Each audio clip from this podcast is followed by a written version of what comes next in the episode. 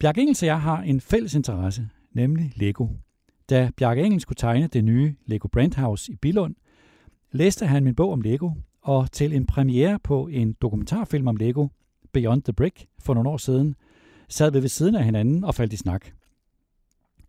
Jeg lavede den her podcast med Bjarke Engels i januar 2020, og jeg lagde mærke til, at han havde ikke nogen noter, som han kunne støtte sig til, og der var ret kaotisk, da vi sad i det store Big House i Valby med masser af mennesker og aktivitet, og det var faktisk temmelig forvirrende alt sammen. Men da jeg spurgte ind til hans syn på strategi, svarede han præcist på mine spørgsmål. Big eksisterer for at give form til fremtiden, og Big hviler på fire tydelige kernekompetencer. Og da jeg tænkte over samtalen bagefter, og nu, hvor jeg hører podcasten igen to år efter, forstår jeg, at jeg ikke bør være overrasket.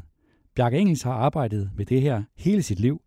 Han har tænkt over meningen med Bigs eksistens i mange år, og han har undervejs fået en dybere forståelse af virksomheden, end mange topchefer har af deres virksomhed. Bjarke Engels, tak fordi jeg måtte komme. Ja, tak fordi at du, du vil komme. og velkommen til Børsens podcast Topchefernes Strategi, hvor vi er i gang med sæson 2. Det er podcasten, hvor jeg stiller nogle få, enkle, men krævende spørgsmål i løbet af en god halv times tid, forsøger podcasten at give et let forståeligt indblik i en virksomheds strategi og i topchefens måde at tænke på. Som et første spørgsmål, Bjarke Engels, det er, hvorfor eksisterer Bjarke Engels Group? Ja, altså det, det, det er jo et utroligt godt spørgsmål, øh, og, og, og nogle gange så stiller vi måske også os selv det spørgsmål, og, og jeg tror måske, vi har mange forskellige svar, men altså helt grundlæggende, så har vi senest prøvet at sige, som, at sige at vores rolle øh, i forhold til så mange andre er, at vi vil gerne være dem, som giver form til fremtiden.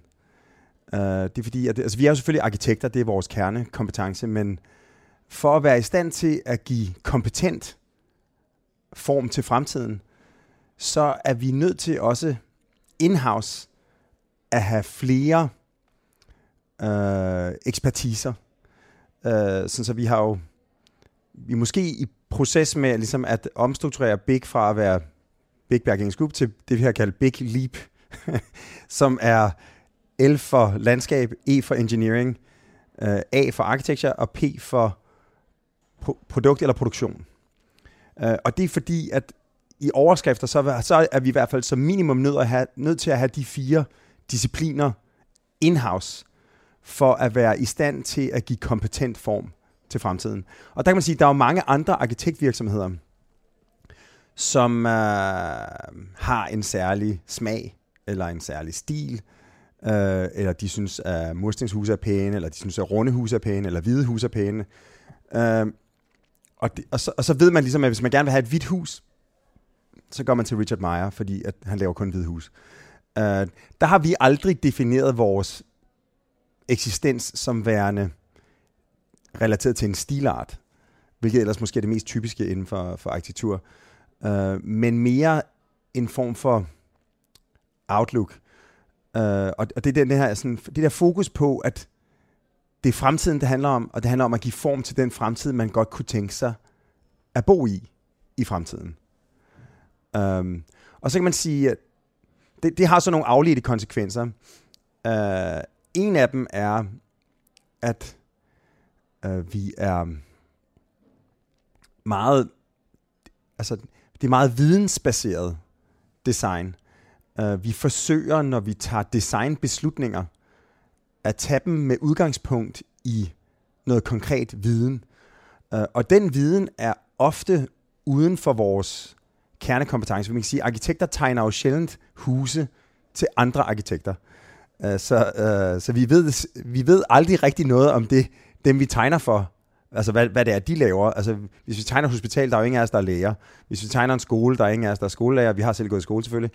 Øh, så derfor er vi tit nødt til at indhente konkret viden om lige netop det område, som vi nu øh, tegner en bygning til. Øh, så derfor så vil jeg sige næsten som en journalist, Øh, er vi nødt til at have en stærk evne til at identificere lige nøjagtigt den viden, der skal bruges, sådan så at vi kan bruge den vi kan indhente den rigtige information, og så kan vi bruge den information til at tage velinformerede designbeslutninger. Men om et øjeblik vil jeg spørge dig omkring det her med, med, med kernekompetencerne, men det vil sige, bare lige for at gøre færdigt, det der med, hvorfor Big eksisterer, det gør I for at give form til fremtiden. Ja, det vil sige, det, det er måske den mest distillerede formulering. Og, og, og derfor kan jeg nogle gange, altså man kan i hvert fald bruge det som en form for lakmusprøve, at hvis vi sidder og arbejder på et projekt, så er vi nødt til at spørge os selv om en række ting, for ligesom at verificere, at vi rent faktisk er i form til fremtiden, og vi ikke bare sidder ligesom og, og pynter på, på fortiden eller, eller, eller på nutiden. Uh, og, uh, og så for eksempel, e-, en af de ting, vi kan spørge os selv om, det er, siden man sidst tegnede sådan et hus her, hvis det er et hus, der allerede er, altså en, hvis, det er en, hvis det er en togstation, hvornår tegner man sidst togstation? Vi arbejder for Hyperloop One, eller som nu hedder Virgin Hyperloop, efter Richard Branson har investeret, men det er det her øh, ultra højhastighed, on-demand, direct-to-destination, vakuum uh, tog, som, øh, som kan bevæge sig med 1200 km i timen, det, det samme som en kommersiel øh, jumbojet, uh, som er udtænkt oprindeligt af, af Elon Musk. Så, så der kan man sige, der er vi i hvert fald i, i, i gang med at give form til noget, som endnu ikke har fået form, fordi der er ingen, der ved, hvordan en, en Hyperloop-portal ser ud, fordi det, det skal være noget andet end en togstation. Uh, men det, det vi generelt kan gøre, det kan vi sige, hvordan har verden forandret sig, siden man sidst gjorde det her? Og den forandring, som der er foregået, uh, hvad, hvad har den haft indflydelse på? Uh, har den haft indflydelse på den måde, man bruger det, vi tegner? Har den indflydelse på øh, nogle af de teknologier, der leverer den, øh, den ydelse, eller de, de rammer, som, som, vi, som vi tegner? Og så, og så kan vi prøve ligesom at spørge, hvad er konsekvensen? Så snart du har identificeret den forandring, der er sket, så kan du begynde at sige, hvad er konsekvenserne af den forandring? Hvad er det for nogle muligheder, der opstår? Hvad er det for nogle problemer, der opstår? Og så kan vi ligesom begynde at, at se, hvad er det for nogle områder, hvor man endnu ikke har fået givet form til de, den nye verden, som bliver mulig. Uh, man har ikke givet form øh, øh til det, som kommer til at løse de problemer, der opstår, som kommer til at udnytte de potentialer, der opstår. Sådan så hele tiden at være opmærksom på resten af verden, hvad, hvordan ændrer den sig, så åbner det op for, at vi kan være med til ligesom at give, give, give den verden, som endnu ikke har fået form, form. Et, et vigtigt spørgsmål, de her tænkt, det er også, hvilken branche man er i. Og det er sådan lidt et underligt spørgsmål, fordi det ved man jo egentlig i og for sig godt, men teknologien og mange andre ting i vores dag, den går simpelthen så hurtigt, at mange virksomheder opdager, nogle gør det jo pludseligt, nogle gør det langsomt, at hov, vi er en branche, vi ikke var i for fem år siden. Vi har lige pludselig fået nogle konkurrenter, som vi ikke var vant til. Øh, for eksempel, at, at, nu nævner jeg bare, at Danske Bank, er det en bank stadig, eller er det ved at blive en IT-virksomhed?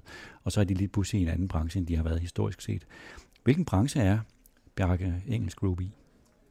Um, det, det, det, er, det er også endnu et utroligt godt spørgsmål, og igen fordi, at uh, altså den, den eneste konstans i, i verden er, at den hele tiden forandrer sig. Så, så, så, så vores tænkning ændrer sig i hvert fald også der. Man kan sige, den, den ene, altså, igen vil jeg sige, og det er måske næsten som at undslippe spørgsmålet, vil jeg sige, hvis man formulerer det så klart som, eller så kort som formgivning, så kan man bare lige tænke over det danske ord formgivning. Jeg er vild med det. De siger det også på tysk formgebung. Øh, men i modsætning til design for eksempel, som kommer af at tegne på fransk, design, designer, øh, så kommer formgivning jo meget tydeligt af det der med at give form til det, som endnu ikke har fået form. Um, så derfor så, så vil jeg sige, at vi er i vi er i formgivningsbranchen, men, men det er man nok nødt til at at bearbejde lidt. Øh, fordi at... Så du er ikke i arkitektbranchen? Ja, altså, det, det er selvfølgelig... Øh, jeg, jeg, jeg, jeg er helt klart i arkitektbranchen, men jeg tror, at vi har en lidt øh, større, større øh, ambition måske, end det man traditionelt snakker om arkitektbranchen, fordi altså, folk har jo alle mulige forventninger til, når du er arkitekt, men og så spørger de tit, hvad tegner du? Tegner du private huse eller hospitaler? Man har sådan en idé om, at man skal være specialiseret inden for en, en enkelt ting, og det er også tit en, en god idé. Men jeg vil sige, øh, gr- grunden til, at vi for eksempel øh, har udvidet vores interne kompetencer til at inkludere altså The Leap, landskab, engineering, architecture og product, det, det er fordi, at når man roder med den her verden i forandring, så er, så er man tit nødt til at få noget af den her viden og ekspertise, som man kan finde fra nogle af de tekniske fag, øh, fra landskabsfagene, fra øh, produktionsfagene, byggefagene. At ved at få dem in-house, så kan du få en hurtigere turnaround i designprocessen. Sådan så at øh, det kan sige, når man, når man designer noget, så, så, så, så kommer man nogle idéer, man gør nogle antagelser, man, man tegner nogle prototyper, man bygger nogle prototyper i model, og så måler man på dem, man evaluerer dem ved hjælp af noget ekspertise. Og, og jo længere, jo langsommere de her feedback loops er, altså jo mere man skal ringe til en anden konsulent, øh, så skal de ligesom sætte nogle folk til at kigge på det, så kommer de tilbage 14 dage senere.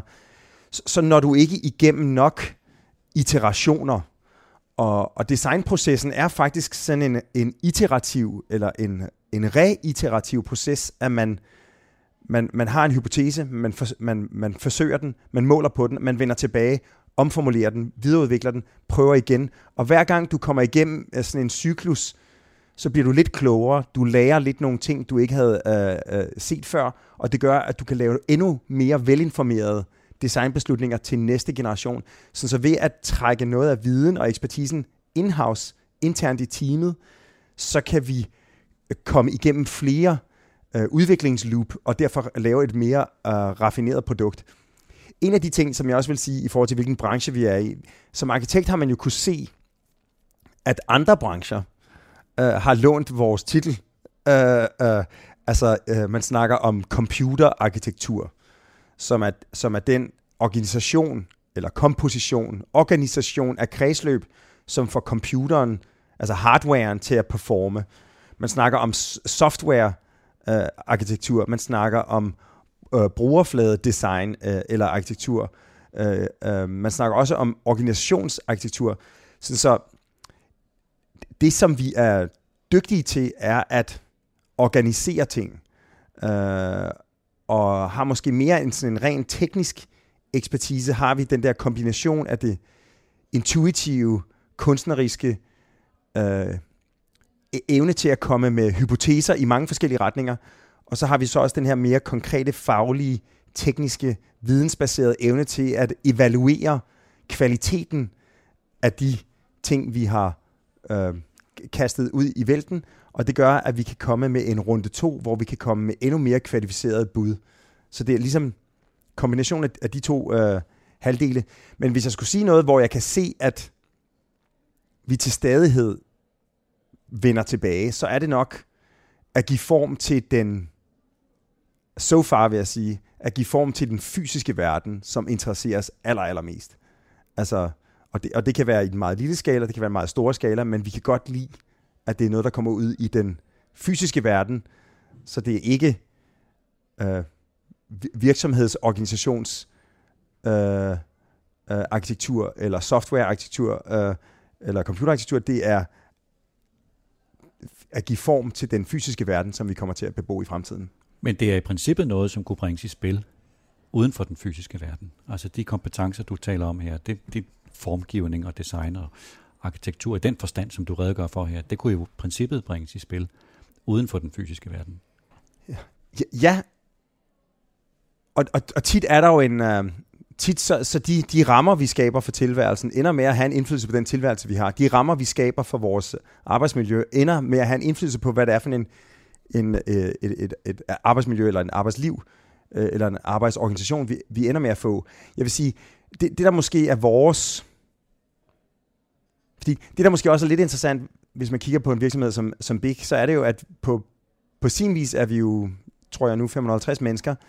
Øh, så vi er jo en, altså en, en rigtig virksomhed på den måde, og vi har en, øh, en administrerende direktør, øh, øh, Sheila Søgaard, øh, som, som er ansvarlig for virksomheden øh, og virksomhedens udvikling som virksomhed. Øh, men så er vi jo også en meget altså, så er vi også en meget kunstnerisk ledet virksomhed, og en meget produktledet virksomhed, at det, der i høj grad er vores eksistensberettelse, er de produkter, vi laver, eller de designs, vi laver, de uh, projekter, vi giver form til. Uh, så derfor er vi styret selvfølgelig lidt af, af, af sådan en traditionel idé om nogle, nogle opportunities. Altså der er nogle øh, uh, kommersielle muligheder, hvor vi kan apply vores uh, skillset. Men først og fremmest er vi jo kurateret af, hvad det er for nogle opgaver, vi godt kunne tænke os at tiltrække, og hvad, hvad, det, hvad, hvad det er, vi går og drømmer om at lave i fremtiden. Så jeg vil sige, den relation, vi har med den ikke-fysiske verden, er måske i højere grad ved, at vi har en stor interesse i den, og vi har en god forståelse af den, så vi er i stand til at tage ting fra det organisatoriske for eksempel. Øh, vi, har, vi, øh, vi tegner og bygger ni forskellige øh, bygninger for Google, øh, hvor vi som virksomhed har haft utrolig tæt adgang til deres maskinrum, vi har haft tæt adgang til deres øh, medarbejdere, og vi forstår, hvordan de er organiseret som virksomhed. Vi forstår, hvad for en dagligdag de forskellige roller øh, af, af, af forskellige Googlers har, Øh, og så har vi kunne lave en fysisk arkitektur, som i virkeligheden er skræddersyet til deres virksomhedsarkitektur eller deres organisationsarkitektur. Nu er vi jo allerede i gang med det, øh, Bjarke, fordi det næste spørgsmål det er, hvilke kernekompetencer I hviler på. Du har allerede været inde på det i virkeligheden, men hvis du skulle prøve at sige, gør det sådan forholdsvis konkret, de kernekompetencer, som er afgørende for, at Big fortsat kan være succesfuld. Hvad vil du, hvordan vil du, hvilke kernekompetencer er de allervigtigste? Jamen altså, dels... Øhm, dels vil jeg sige, den her commitment til at, at lave vidensbaserede designbeslutninger. At vi altid...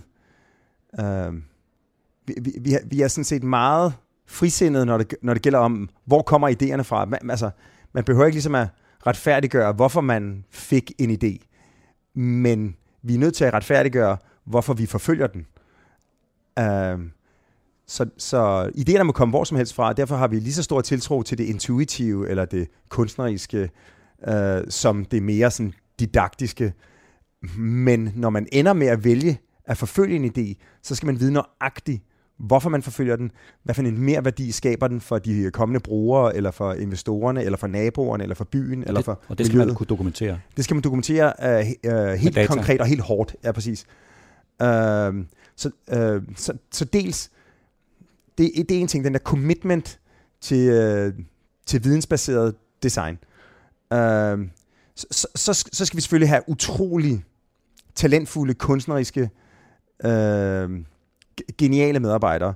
Øh, og øh, det, det, er, øhm, det, det er jo sådan mere soft skill, men som alligevel er meget øh, identificerbart, vil jeg sige. Altså det, og det er ligesom den kunstneriske kuratering af, af, af hvad vi laver, og hvem, hvem vi ender med at ansætte. Og der kan man sige, at den eneste måde, man kan holde det niveau, det er, at hver gang man laver et projekt, hver gang man giver form til et fragment af fremtiden, så sender man jo et signal til resten af verden. Og hvis man har gået for meget på kompromis med, med hvem man er og, og, og, og hvorfor man er her, så bliver det et uklart signal. Så ender du med at tiltrække øh, være uklar i din tiltrækning af fremtidige opgaver, det vil sige, at du får en, en, en mere og mere bøvlet øh, portefølje af projekter, som måske er mindre og mindre, hvad du har lyst til at lave. Øh, og du begynder også at, at tiltrække mere og mere øh, øh skæve, øh, øh, på den dårlige måde, øh, øh, medarbejderprofiler. Så, så derfor, hver gang vi sender et, øh, et projekt i søen øh, og klipper en snor over, så, så sender vi et signal øh, til omverdenen om, hvordan, hvad, hvad kan man få lov til at lave, hvis man arbejder hos os, og, og, og hvad, hvad, kan man, hvad kan man sætte os til at, at give form til? Det, det, det er måske mere sådan en, en, en diffus øh, størrelse. Men det, men det vil sige, når I tiltrækker jeres talent, og der er hård kamp nu om talent, jamen så er det blandt andet ved, at de ved, at hos jer, der får de lov til at udfolde sig selv i, i, i et projekt, som er forholdsvis fagligt kompromilløst, eller kunstnerisk kompromilløst, selvom det er kommercielt. Ja, præcis. Altså, det, det er ligesom, det, det, øh, de, øh, de unge løver bliver jo tiltrukket af, at, at de drømmer om selv at give form til fremtiden. De drømmer om at være en del af den proces, som ender med at sparke et eller andet mesterværk ud, som, som sparker så meget røv, at de ligesom Fordi der, jeg kan huske det fra mig selv. Øh, jeg endte med at søge ned til øh, Rem Koolhaas, øh, en hollandsk arkitekt, som, øh, øh, som i mine øjne måske stadigvæk er verdens mest toneangivende arkitekt. Øh, han var det i hvert fald indiskutabelt, dengang jeg var, jeg var ung. Og det var fordi, at der var ingen fantasi, der var større for mig, end at være med til indefra i maskinrummet at, at opleve, hvordan fan opstår sådan et, uh, et gennembrud. Og det kan I tilbyde jeres unge talenter. Og, og, og det kan vi tilbyde vores, uh, vores, vores unge talenter. Det var to kernekompetencer. Og, og så vil jeg sige, så er vi jo så begyndt, og det er måske bare i forlængelse af den første, det, det vidensbaserede, så er vi jo bare begyndt at få mere konkret viden in-house. Øhm, fordi det startede for eksempel med, at øhm, øh, for snart øh, 15 år siden formulerede vi øh, en idé, som vi kaldte hedonistisk bæredygtighed. Øh, og det er jo sådan det, man på godt dansk kalder et oxymoron. det, jeg tror faktisk, det hedder oxymoron på dansk. Uh, men det er en et, uh, et ord eller ordpar, som uh, er selvmodsigende. Uh, og ret tit, vil jeg sige, er nogle af vores uh, bærende idéer oxymoroner. Uh, og hedonistisk bæredygtighed betyder jo altså, i, det var faktisk det første projekt, vi nogensinde lavede, det var øh, havnebadet i af på Islands Brygge. Øh, og det viste jo meget tydeligt øh, til os selv og til københavnerne og til resten af verden, at en bæredygtig by, en ren havn, et rent vandmiljø, er ikke kun godt for miljøet eller for fiskene, det er fantastisk for de borgere, der bor i byen. Det vil sige, der en idé om, at bæredygtige byer og bygninger er ikke kun bedre for miljøet, de er også bedre for det liv, vi gerne kan leve. Det vil sige, livsudfoldelse, livsglæde, hedonisme og bæredygtighed kan faktisk gå hånd i hånd. Ellers havde man tit, i hvert fald dengang, meget tænkt over, øh, at, at, at bæredygtighed, det var sådan noget med modvækst og øh, kolde brugsbader og så videre. Ikke? Øh, sådan så vi har ligesom fokuseret på, hvordan kan vi ligesom blive ved med at demonstrere for verden, at miljømæssigt, miljømæssigt progressive løsninger ikke kun er bedre for miljøet, men også bedre for det liv, vi kan leve. Øhm, og, og for at være blive strammere og strammere og mere og mere sådan accountable i, øh, i den her environmental performance, den miljømæssige øh, performance, som vores projekter øh, har, så er vi nødt til at have noget mere hård viden in-house. Så vi begyndte at ansætte nogle øh, klimaingeniører, sådan så vi kunne øh, øh, måle øh, og simulere og modellere øh, det, det, det, man kalder environmental performance, altså den miljømæssige performance af vores bygninger, øh, solindfald, dagslysniveauer, øh, termisk øh, opvarmning, øh, selvskygge, øh, vindforhold, øh, naturlig ventilation, øh, etc. Og, og det blev bare klart for os, at vi var nødt til at have det skillset in-house. Så derfor så vil jeg sige, fordi at vi er committed til den her vidensbaserede øh, øh design eller formgivning, så, så er vi nødt til at have nogle, så vores kernekompetence er nødt til at, at være mere øh, hen imod det, man kunne kalde et, ikke et renaissance menneske, men en renaissance organisation. At, Øh, altså man kan sige, Leonardo da Vinci var måske den, den sidste, det, det sidste mulige renaissance menneske, fordi at en enkelt mand med et kvikt hoved øh, øh, kunne sætte sig ind både i cutting edge videnskab og øh, design og kunst, skulptur, maleri, øh, anatomi øh, og hvad han ellers interesserede sig for. Det kan man ikke længere, så derfor er man nødt til som virksomhed, og især som formgivningsvirksomhed, at have in-house så mange forskellige skillsets, at man kan blive en renaissance-organisation. Bjarke, jeg har læst et sted, at du taler om, empati er kritisk vigtigt. Ja. Er det en kernekompetence i virkeligheden, selvom man ikke rigtig kan lære det måske, men empati i den forstand læser jeg der som, at man skal kunne menneskeligt, følelsesmæssigt forstå sin, øh, sin klient og sætte sig ind i hans eller hendes øh, behov, måske dybere end han eller hun selv kan. Ja, ja præcis. Altså, og og det, det, det, det paradoxale er jo, jeg tror tit, at der er nogen, der måske forbinder vores arkitektur, fordi den ender med at have meget karakter. Øh, vores bygninger er tit meget karakterfulde, Øh, og det, det kan man jo tit komme til at associere med et kæmpe ego øh, hos øh, arkitekten. Øh, men jeg tror faktisk, at grunden til, at vores bygninger ender med at have meget karakter, det er fordi, at, øh, jeg synes at vi er dygtige faktisk til at lytte, og til at observere, øh, og til at forstå øh, det sted, vi bygger, den branche, vi bygger for, de mennesker, vi bygger for, det liv, de gerne vil leve, det arbejdsliv, de gerne vil, vil have. Øh, og ved at, ved at lytte og forstå, så bliver vi i stand til ligesom at identificere, hvad er måske særlig vigtigt for succesen af det, der skal ske her. Og ved at, ved at, ved, ved at, ved at indleve os i det, den fremtidige bro af den her bygning, eller det her kvarter, eller så videre, så, så, så kan vi være i stand til ligesom at, at ændre på den der standard prioritering, der er, og sige, måske lige i det her tilfælde, lige for de her mennesker, på det her sted, i det her klima, i den her kultur, i den her branche, der er det her meget vigtigere. Måske fordi der er et kæmpe potentiale der, eller måske fordi, at der er et kæmpe problem, man er nødt til at adressere sådan head-on, for at kunne øh, Øh, åbne, åbne alle, de, alle de andre muligheder. Så denne her, for, for at komme i stand til den her indlevelse, øh, som giver dig mulighed for at lave den her omprioritering af standardprioriteringen, øh, er du nødt til virkelig at være i stand til at sætte dig i andre folks sted. Så, så på den måde, så tror jeg faktisk, at, at, at, at, at hemmeligheden bag at, at nogle af vores projekter, og mange af vores projekter, ender med at have en meget, meget karakterfuld karakter. Det er faktisk ikke noget, som vi propper ned i, øh, i, i munden på, øh, øh, på kunden. Det er faktisk ved at, at hjælpe kunden til at prioritere, hvad der virkelig er vigtigt for dem, og sørge for, at det også er det, vi gør i bygningen. I stedet for altid, jeg vil sige, arkitektur er jo tit så ensartet, at, at jeg tit har brugt metaforet om, øh, om den her frustrerede baby, som endnu ikke kan, kan, kan, kan genkende formerne, som har den her kasse med et stjerneformet hul, og et firkantet hul, og et rundt hul, og et trekantet hul.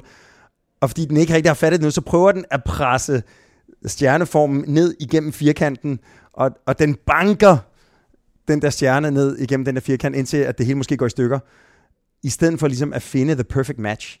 Og der, og der synes jeg tit, at man inden for vores branche har en tendens til at give det samme svar til alle spørgsmålene, fordi man ikke bruger nok tid på virkelig at sætte sig ind i, hvad er spørgsmålet, og hvad er måske det vigtigste eller de vigtigste spørgsmål. I sådan en dialog med en bygherre, eller jeg ved ikke, om man kalder dem en kunde, eller hvad nu ja, kalder dem bygherre på et bygherre. godt dansk ord. Ja. Øh, er, det en, er den dialog, du lige har redegjort for, er det sådan en, en venlig, kreativ proces, eller er den konfliktfyldt? Øh, hvordan, hvordan oplever du sådan en, et forløb? Jamen, altså, der må man jo sige, at øh, altså, så, som i alt andet, så er de første par dates jo altid en fornøjelse, ikke? Uh, men, uh, og så bliver det virkelighed. Uh, jeg vil sige, uh, jeg synes det gode, det stærke ved vores fremgangsmetode, og det er måske en, uh, jeg ved ikke om vi kommer til det, fordi faktisk har jeg tit tænkt lidt over, at, uh, at vi har en, Uh, vores designmetode kan man måske formulere som værende narrativt design. Jeg, jeg ender med at svare på dit spørgsmål i øvrigt. Uh, narrativt design. Og det er fordi, at øh, uh, inden, inden for vores branche, der har man tit det, man kalder et design narrativ, et design narrative. Og det er, at... Uh, og, det, og, det, og det sker tit på den her måde, at uh, arkitekterne har siddet, og de er endt med at tegne en eller anden bygning, og så skal de jo ligesom prøve at sælge den til bygherren og til kommunen og til resten af verden. Og så finder man på en eller anden historie, som på en eller anden måde retfærdiggør, hvorfor det ender med at se sådan her ud. Og det kan være noget metafor, eller det kan være det ene, eller det kan være det andet. Det er designnarrativet. Vi har nærmest vendt den om til det, man kan kalde narrativ design. Og det gør, at hver gang vi mødes internt som team, eller eksternt med vores kunder, eller med vores konsulenter, eller med kommunen for den til skyld, så den måde, vi udvikler projektet på, det er hele tiden at genfortælle for os selv og for hinanden, hvad er det egentlig det her projekt handler om? Hvad, og hvad er det for nogle værdier, der er de grundlæggende? Hvad er det største problem, eller de største problemer, vi skal løse? Hvad er det største potentiale, som vi kan udvikle her? Og når man begynder at få klarhed omkring de prioriteter, så kan man begynde ligesom at sige, og derfor er det, at vi gør det her og det her det her. Og når man så skal tage stilling til, skal den rund, skal, være den, skal den være høj, skal den være lav, skal den være brun, skal den være øh, gul, så, så kan man sige, okay, hvis det er det her, vi siger, vi gør, hvad burde vi så gøre her? Altså, så, så ender designnarrativet med at informere vores designbeslutninger, sådan så vi ikke behøver hele tiden at skulle beslutte det ene eller andet, tredje, fjerde. Nej, nej, fordi vi har allerede taget en række fundamentale valg. Og ved at, at gå igennem den her proces med bygherren, og med kommunen og med de andre rådgiver, så ender man med at have en form for konsensus, eller man har et værdigrundlag, som man har bygget i fællesskab i løbet af designprocessen. Og det gør måske, at nogle gange, når det kan blive lidt svært, og man skal tage nogle lidt fundamentale valg, så har man trods alt allerede skabt et fælles værdisæt, som man er enige om. Og det gør måske, at det, som kunne blive meget konfliktfyldt, ender med måske alligevel at have noget retning, fordi at vi er grundlæggende enige om de her ting. Så det kommer vi ikke til at diskutere. Så kan man selvfølgelig sige, at det er ikke alle parter i byggeprocessen, som har det samme øh, succeskriterie. Og, og nogle gange kan man som arkitekt føle, at man er det eneste menneske, der, der kærer sig om, hvordan bygningen kommer til at blive. Øh, så derfor er det jo ikke altid, at man prioriterer ens, men man har trods alt det her fællesskabte øh, øh, værdigrundlag, som faktisk er en del af den her narrative designproces. Bjarke, vi skal til at slutte. Øhm, nu sidder du her på, sammen med 550 mennesker og har skabt den her virksomhed på det grundlag, som du har redegjort for nu. Hvordan ser du Big øh, ind i fremtiden? Hvordan, hvordan ser din virksomhed ud om bare 3-5 år? Jamen altså, øhm, jeg, jeg, jeg kan mærke, at øh, e-, eftersom den her commitment til, øh, til at give form til fremtiden, øh, selvom den lyder måske meget generelt, så, så er der alligevel noget styring i den. Um, så derfor så ser jeg helt klart, at, at det leap, som vi, som vi er ved at tage nu, både uh, i ordets enige betydning og i ordets uh, akronyme betydning, uh, er noget, som jeg ser kommer til at udvikle sig meget. Uh, vi er allerede ved at vinde nogle ret store ingeniøropgaver, uh, hvor vi også har arkitekturen, hvor vi også har uh, landskabsdesignet. Så den her mere sådan renaissance uh, design og, og, og vidensvirksomhed uh, vil komme til at folde sig meget mere ud. Og så kan jeg se, at den revolution, vi står overfor i byggebranchen, og den kan meget enkelt formuleres øh, som en graf, øh, jeg så her for øh, to, år tid, to års tid siden, som, som øh, kigger på øh, produktionsvirksomheder i USA og byggevirksomheder i USA. Og de sidste 30 år, så er der sket en værditilvækst i produktiviteten. Altså produktiviteten er steget med 160 procent, målt som værdien skabt per medarbejder i produktionsvirksomheder. Og det er i høj grad på grund af, af automatisering af forskellige arter, effektivisering. I byggebranchen, der er det en flad kurve, som faktisk skråner en lille bitte smule nedad. Så i samme periode, så er vi blevet en lille smule dårligere i vores branche.